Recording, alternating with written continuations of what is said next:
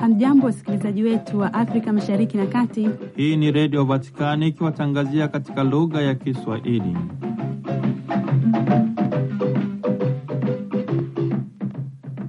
Karibu ndugu msikilizaji wa redio Vatikani popote pale ulipo, wakati huu ninapokutandazia mkeka wa matangazo yetu kwa habari zifuatazo. Hospitali ya Bambino Jesu inayomilikiwa na kuendeshwa na Vatikani ilianzishwa kunako mwaka 1869 kama hospitali ya kwanza kwa ajili ya watoto wagonjwa nchini Italia. Kunako mwaka 1924 familia ya Salviati wamiliki wa hospitali hii wakatoa zawadi kwa Vatikani na kupokelewa na Papa Pio wa tisa tarehe 20 Februari mwaka 1924, takribani miaka mia moja iliyopita. Mama Evelyn Malisa Ntenga ambaye hivi karibuni amechaguliwa kuwa ni mjumbe wa bodi ya Umoja wa Wanawake wa Katoliki duniani na rais wa wanawake wa Katoliki Afrika ambaye pia ni mwenyekiti wa Jumuiya ya Wanawake wa Katoliki Tanzania WAWATA Taifa, katika makala hii anapembua kwa kina na mapana juu ya wito wa dharura wa kulinda na kutunza mazingira, nyumba ya wote, dhamana na wajibu wa wanawake katika utunzaji bora wa mazingira. Muhtasari wa waraka wa kitume wa Laudate Deum, yaani asifiwe Mungu kwa ajili ya viumbe vyake vyote. Kwa niaba ya Angela Rezaura, mimi ni Padre Richard Mjigwa ni kutakia usikivu mwema wa matangazo yetu. Wewe ni Mungu kila wakati. Ndugu msikilizaji wa redio Vatikani, hospitali ya Bambino Jesu inayomilikiwa na kuendeshwa na Vatikani ilianzishwa kunako mwaka 1869 kama hospitali ya kwanza kwa ajili ya watoto wagonjwa nchini Italia. Kunako mwaka 1924 familia ya Salviati wamiliki hospitali hii wakatoa zawadi kwa Vatikani na kupokelewa na Papa Pio wa tisa tarehe 20 Februari mwaka 1924, takribani miaka mia moja iliyopita. Tangu wakati huo ikaanza kufahamika kama hospitali ya Bambino Jesu, hospitali ya Papa kwa ajili ya watoto wagonjwa. Ni Papa Pio wa tisa aliyeruhusu kwamba hospitali hii ipewe jina la Bambino Jesu. Huduma kwa watoto wagonjwa na maskini, anasema Papa Pio wa kumi na moja, ni sehemu ya vinasaba vya maisha na utume wa alifu wa Mtakatifu Petro. Baba Mtakatifu Francisco anasema hospitali hii haina uwezo wa kutoa tiba kwa watoto wagonjwa wote duniani, lakini ni kielelezo cha hali ya juu cha tafiti za kina za kisayansi kwa ajili ya tiba ya magonjwa ya watoto pamoja na kutoa huduma ya bure kwa watoto wagonjwa kutoka sehemu mbalimbali za dunia. Huu ni mwendelezo wa upendeleo wa Kristo Yesu kwa watoto wadogo katika maisha na utume wake. Lakini Yesu akasema, waacheni watoto wadogo waje kwangu, wala msiwazuie, kwa maana walio mfano wa hao ufalme wa mbinguni ni wao. Ni katika muktadha huu mama kanisa anao upendeleo wa pekee kwa watoto na hasa watoto wagonjwa. Hospitali hii kwa miaka ya hivi karibuni imetembelewa na Mtakatifu Yohane Paulo wa Pili aliyesema watoto wagonjwa inaweza kuonekana kuwa ni kashfa ya ukimya wa Mwenyezi Mungu anayeruhusu watoto wasiokuwa na hatia kuugua. Mtakatifu Yohane wa ishirini na tatu alikazia huduma bora kwa watoto wagonjwa inayozingatia utu ya heshima na haki zao msingi. Hospitali hii ni shule ya huduma ya upendo kwa watoto wagonjwa. Baba Mtakatifu Benedikto wa kumi na sita alionyesha upendeleo wa pekee kwa hospitali hiyo. Maadhimisho ya jubilia ya miaka mia moja ya hospitali ya Bambino Jesu ni kipindi mwafaka cha kuyatafakari yaliyopita kwa moyo wa shukurani, kuyaishi ya sasa kwa moyo wa hamasa na kuyakumbatia ya mbeleni kwa moyo wa matumaini. Huu ni muda wa kumwimbia Mwenyezi Mungu utenzi wa sifa na shukurani kwa wale wote waliojisadaka na wanaoendelea kujisadaka bila kujibakiza kwa ajili ya huduma kwa watoto wagonjwa. Ni muda wa kuimarisha umoja, upendo na mshikamano wa dhati kama utambulisho wa maisha na utume wa hospitali ya Bambino Jesu. Ikumbukwe kwamba utambulisho huu unapata chimbuko lake kutoka katika Injili ya huruma ya Mungu. Nilikuwa mgonjwa mkaja kunitazama. Haya ni matendo ya huruma kiroho na kimwili, kielelezo cha imani tendaji. Hii ndiyo changamoto changamani ambayo imefanyiwa kazi na Mama Kanisa kwa kuanzisha vituo vya huduma kwa ajili ya wagonjwa na maskini kama sehemu ya utekelezaji wake wa utume wa kinabii kwa kusoma alama za nyakati kusikiliza na hatimaye kujibu kilio cha maskini na wale wote wanaosukumizwa pembezoni mwa jamii mintarafu mwanga wa Injili.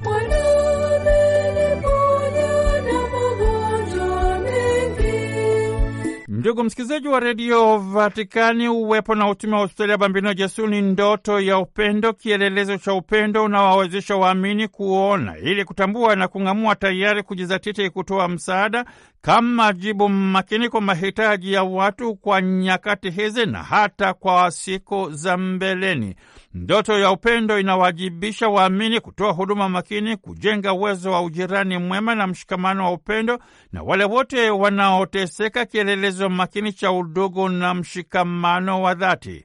Hii ni sehemu ya hotuba iliyotolewa na Kardinali Pietro Parolin, katibu mkuu wa Vatikani, tarehe 19 Machi mwaka elfu mbili na kumi na tisa wakati wa maadhimisho ya jubilei ya miaka mia moja hamsini ya hospitali ya Bambino Jesu, yaani tangu mwaka elfu moja mia nane sitini na tisa hadi mwaka elfu mbili na kumi na tisa, tukio ambalo lilihudhuriwa pia na viongozi waandamizi kutoka Vatikani, serikali ya Italia chini ya uongozi wa Rais Sergio Mattarella pamoja na viongozi wa kanisa kutoka Italia. Kardinali Pietro Parolini anakaza kusema historia ya hospitali ya Bambino Jesu ni maono ya watu yanayomwilishwa katika mradi unaoshirikisha jamii na hatimaye kuupatia utambulisho wake kama kielelezo cha upendo na mshikamano kwa ajili ya wagonjwa hata kwa siku za mbeleni. Historia ya huduma ya afya imebadilika sana nchini Italia ikilinganishwa na miaka mia moja hamsini iliyopita wakati hospitali hii ikianzishwa.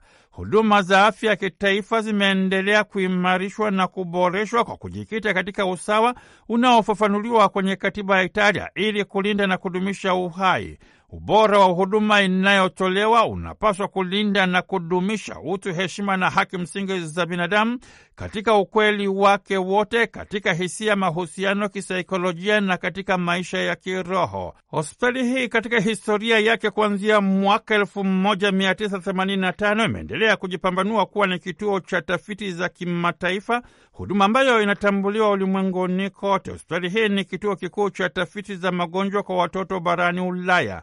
Hatua hii imeweza kufikiwa kutokana na kanisa kuendelea kuwekeza zaidi katika tafiti za kisayansi, miundo mbinu, teknolojia pamoja na katika rasilimali watu kama njia ya kukabiliana na changamoto changamani kwa siku za usoni. Licha ya maboresho katika sekta ya afya, bado kanisa litaendelea kuwekeza katika huduma kwa wagonjwa kama sehemu ya utekelezaji wa dhamana na utume wake wa kinabii kwa ajili ya maskini wapya wanaoendelea kujitokeza katika sekta ya afya.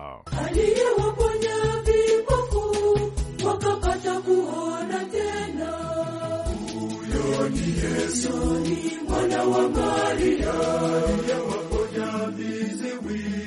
Wakapata kusikia tena, huyo ni Yesu mwana wa Maria.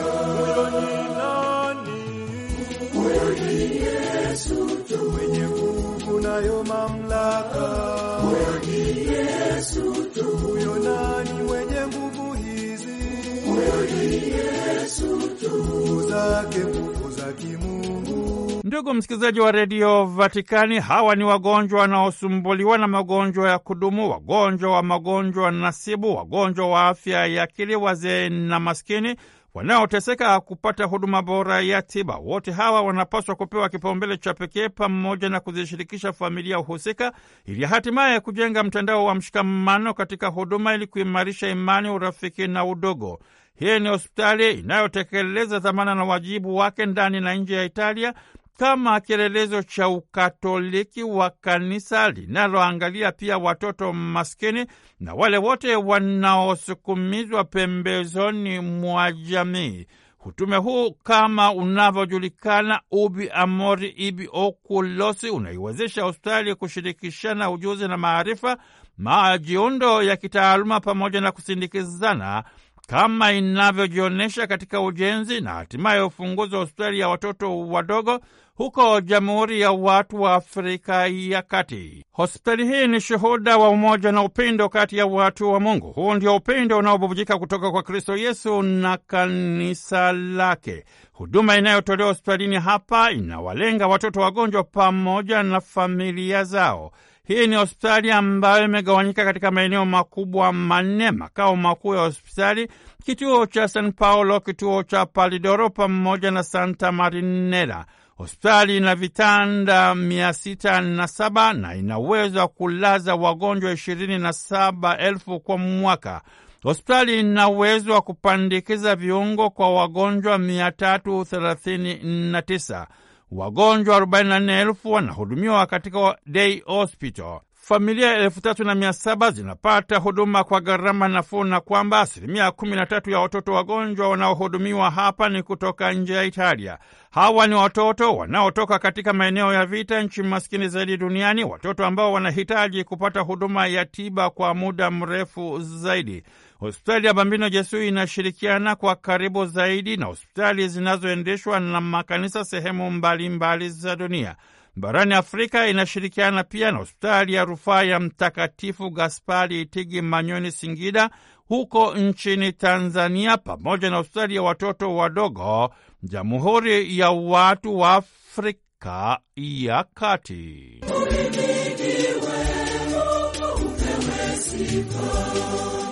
Ndugu msikilizaji wa redio Vatikani, Mama Evelini Malisa Ntenga, mjumbe wa bodi ya Umoja wa Wanawake wa Katoliki Duniani, rais wa wanawake wa Katoliki Afrika, ambaye pia ni mwenyekiti wa Jumuiya ya Wanawake wa Katoliki Tanzania, WAWATA Taifa, katika makala hii anapembua kwa kina na mapana juu ya wito wa dharura wa kulinda na kutunza mazingira, nyumba ya wote, dhamana na wajibu wa wanawake katika utunzaji bora wa mazingira.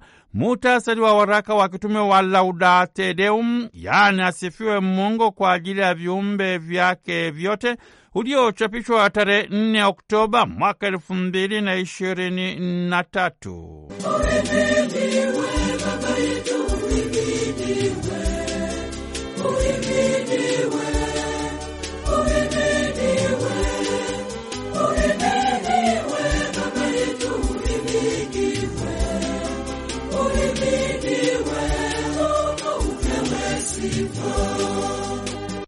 Marafiki zangu, katika mkutano mkuu uliofanyika Mei elfu mbili na ishirini na tatu huko Asisi, Italia, pamoja na vipaumbele vingi, lilipitishwa azimio la kufanya kazi kurekebisha changamoto ya sasa ya chakula ulimwenguni kwa kukazia uwajibikaji zaidi na kupunguza matumizi mabaya ya chakula. Kipaumbele hiki kinaonyesha kwamba umoja wa wanawake wa Katoliki duniani, yaani WUKO, tunapaswa kushiriki katika wito wa haraka wa kuchukua hatua zilizojumuishwa katika hati ya Laudato Si kuhusiana na masuala ya mazingira na mabadiliko ya tabia nchi na kukuza uongofu wa kiikolojia. Awali ya yote ni yapongeze majimbo ambayo tayari yanaitikia wito huu kwa bidii na ni wasihi wasiache desturi hiyo njema ya kutunza kazi ya uumbaji. Ili kuendeleza hamasa na kuamsha ari ya wito huu mkubwa kwa majimbo yote na ulimwengu mzima, ninawaalika kutuma shughuli mnazozifanya kwa mfumo wa maandishi au kwa picha za mnato au za kutembea, picha za video kwenye ofisi ya WAWATA Taifa. Kumbukumbu ya kazi hizo nzuri zilizofanyika kuitikia wito wa Baba Mtakatifu Francisco wa kutunza mazingira, nyumba ya wote, zitasambazwa kwenye vyombo vya mawasiliano vya Vatican News, tovuti rasmi ya habari za Vatican, ili kuhakikisha zinawafikia wanawake wengine duniani na kuendelea kuamsha ari ya wanawake wengi kushiriki na kuwajibika zaidi katika kuheshimu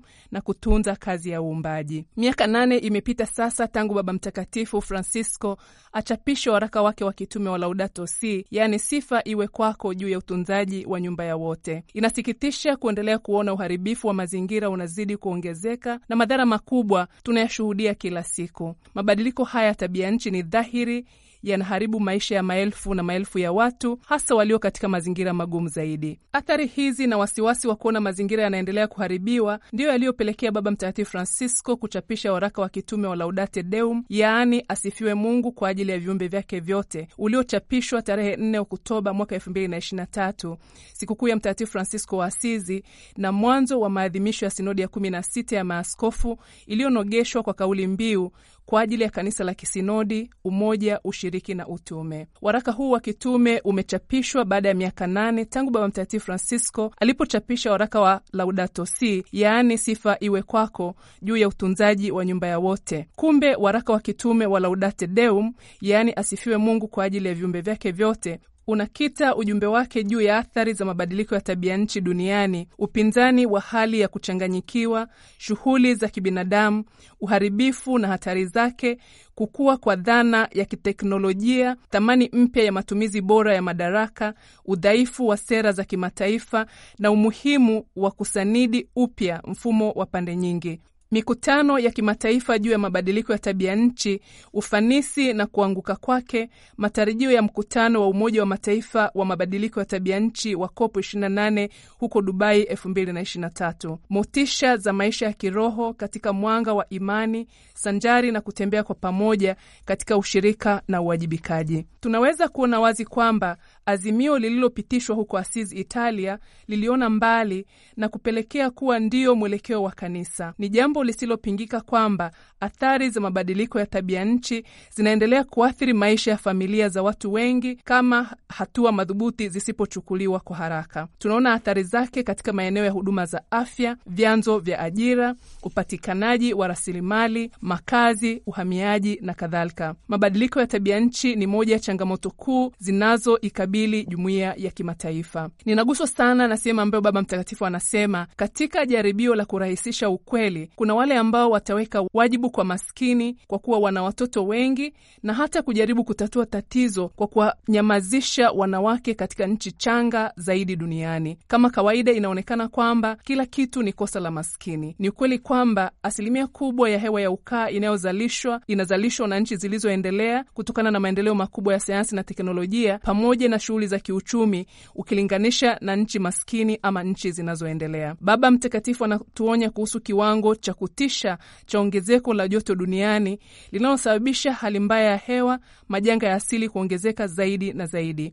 Amesema kuwa jumuiya ya kimataifa inapaswa kuchukua hatua za haraka kushughulikia changamoto hii ya athari za mabadiliko ya tabia nchi ambayo inatishia binadamu wote. Nchi na jumuiya za kimataifa lazima sasa ziendeleze sera na mifumo ya kisheria ambayo itatoa adhabu kali kwa ukiukwaji wa kanuni za kupunguza uzalishaji wa hewa ya ukaa.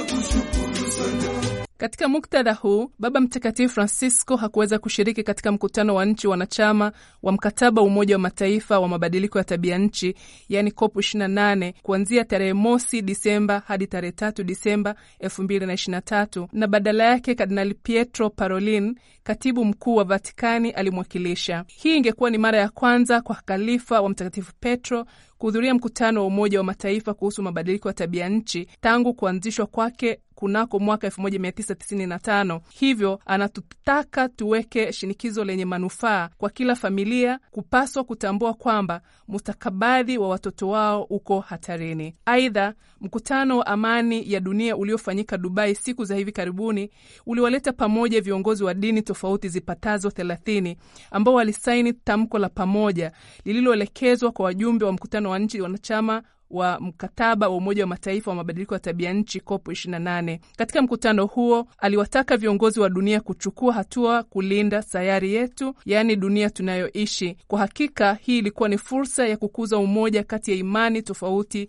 kwa lengo moja. Wanawake wa Katoliki wanaweza kufanya nini? Wanawake wa Katoliki wanayo mengi ya kufanya katika nafasi ya mazingira yao. Mabadiliko ya uhakika na ya kudumu yanaweza kupatikana kwa kuanza kubadili mtazamo na mawazo juu ya mazingira na umuhimu wake. Mabadiliko chanya yanaanza na mtu binafsi katika ngazi ya kaya, familia, jumuiya, kanda, kigango, parokia, dekania, jimbo, taifa, hatimaye dunia nzima. Ninawaalika wanawake wote kushiriki yafuatayo: moja, kuombea na kushiriki mikakati chanya ya kutengeneza na kuhuisha mazingira yetu. Katika hili kuendelea kuombea mkutano na maazimio ya COP 28 ili iweze kufikia malengo yake ambayo ni muhimu katika kulinda nyumba ya wote ambayo Mwenyezi Mungu ametupatia. Namba mbili, nawaalika kutambua umuhimu wa kutunza mazingira na kuchukua mabadiliko chanya katika kuhamasisha na kutoa elimu kuhusu mazingira bora kwa jamii zinazowazunguka. Namba tatu, kuimarisha umoja na ushirikiano na taasisi asasi mbalimbali za kiserikali na za kiraia, za kidini na zisizo za kidini zinazojikita katika kutoa elimu ya utunzaji bora wa mazingira, nyumba ya pamoja. Namba nne, kutumia vipawa na karama mbalimbali katika hali na mazingira tuliyopo, kuitikia wito wa Baba Mtakatifu Francisco katika kukuza utamaduni wa utunzaji bora wa mazingira ambao unawajibisha katika kutumia rasilimali asilia na utunzaji wa ujumla wa mazingira, nyumba ya wote. Namba tano, kuunga mkono kazi za Umoja wa Wanawake wa Katoliki duniani hasa mradi wa World Women Observatory kwa njia ya sala, juhudi mbalimbali mbali na rasilimali katika kuwasikiliza kuwaleta nuruni, kubadilisha maisha ya maelfu na maelfu ya wanawake na watoto ambao ni waathirika wakuu wa mabadiliko ya tabia nchi na ambao wamejikuta wameachwa peke yao kwa sababu mbalimbali, ikiwemo kwamba waume zao na wengine kulazimika kuhama pamoja na watoto ama familia zao kutokana na viashiria vinavyolenga kuhatarisha usalama wao wenyewe, uadilifu wa kibinafsi na watoto wao. Namba sita, kushiriki kampeni ya kushinikiza au kuzisukuma serikali na mashirika ya kimataifa kuchukua hatua madhubuti zaidi za kukomesha ongezeko la uzalishaji wa joto duniani linalosababishwa na uharibifu mkubwa wa mazingira, nyumba ya wote, ikiwa ni pamoja na kutekeleza maazimio ya COP 28. Namba saba, kuwa mstari wa mbele katika kutoa na kupokea mafunzo mbalimbali kwa jamii ili kukabiliana na changamoto hizi kubwa. Ninawasihi wanawake wote kuchukua hatua binafsi na za jumla katika kuokoa mazingira, nyumba yetu ya pamoja, ili kuendelea kujifunza juu ya mipango na jitihada zinazofanywa, kuendelea kusoma makala na kujifunza ushauri mpya wa waraka wa kitume wa Laudate Deum, yaani asifiwe Mungu kwa ajili ya viumbe vyake vyote. Tafadhali tembelea tovuti ya Vatican website na tovuti ya jukwaa la hatua za Laudato Si. Hitimisho, napenda kuhitimisha ujumbe huu kwa moja ya aya na sala nzuri ambayo Baba Mtakatifu Francisco ameitumia kuhitimisha waraka wake wa Laudato Si. Ninawaalika wote tusali kila siku, hasa tunapoendelea kutekeleza maazimio ya mkutano wa nchi wanachama wa mkataba wa Umoja wa Mataifa wa mabadiliko ya tabia nchi COP 28. Mungu wa upendo tuonyeshe nafasi yetu katika ulimwengu huu kama njia ya upendo wako kwa viumbe vyote vya dunia hii, kwa maana hakuna hata mmoja wetu anayesahauliwa mbele yako. Wape nuru wale wote walio na nguvu na fedha, ili waepuke dhambi ya kutojali, ili wapende kutunza yale yenye manufaa kwa wote, waendeleze wanyonge, kutunza ulimwengu huu ambao tunaishi. Tuwe na ujasiri wa kujibu kilio cha dunia mama pamoja na maskini. E Bwana, utushike kwa nguvu zako na nuru yako, utusaidie kuokoa maisha ya wote, kujiandaa kwa ajili ya maisha ya bora ya baadaye kwa ajili ya kuja kwa ufalme wako wa haki, amani na upendo na uzuri. Atukuzwe Mungu wetu. Nawatakia utume mwema katika Kristo Yesu. Amina. Mama Evelyn Malisa Ntenga, mwenyekiti wa Umoja wa Wanawake wa Katoliki Tanzania na rais wa Wanawake wa Katoliki bara la Afrika. Umekosa nini Bwana Yesu?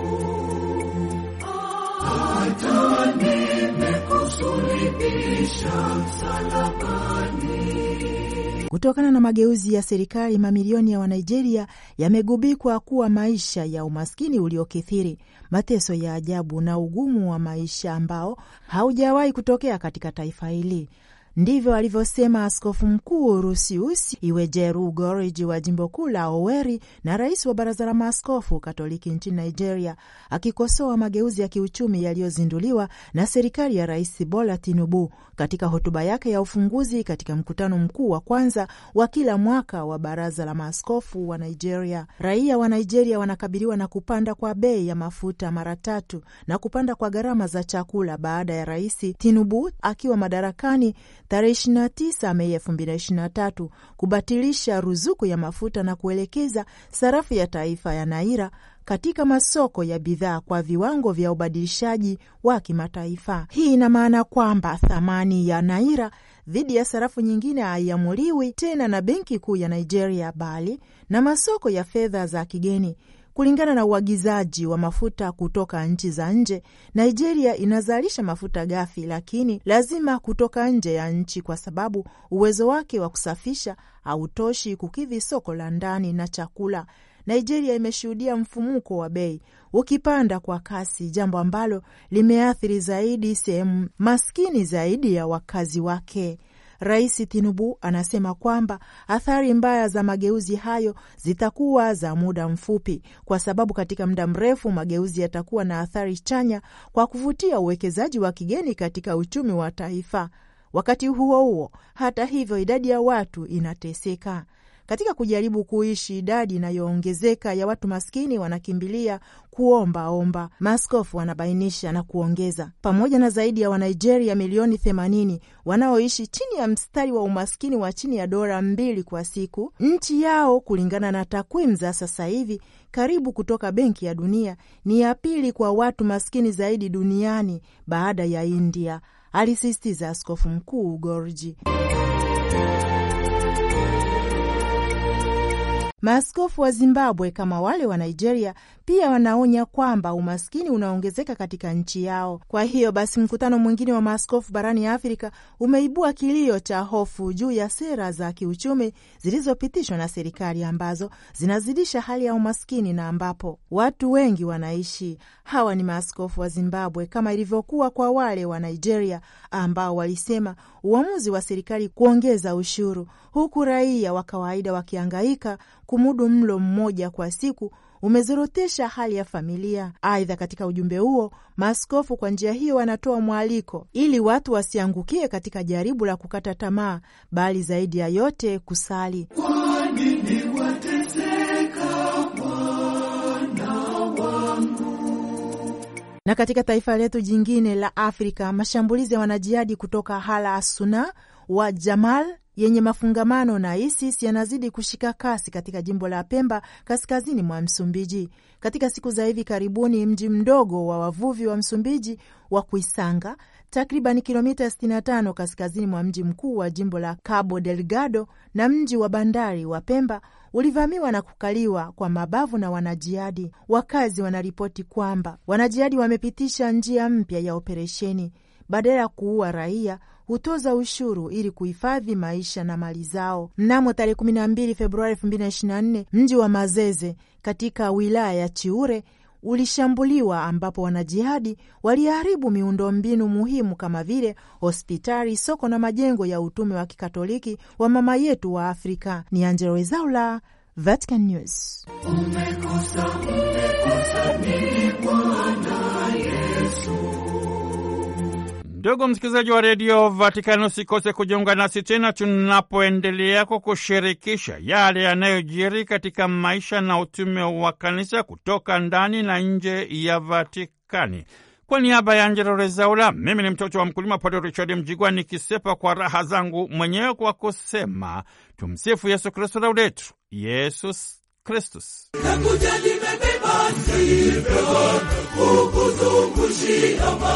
Utukufu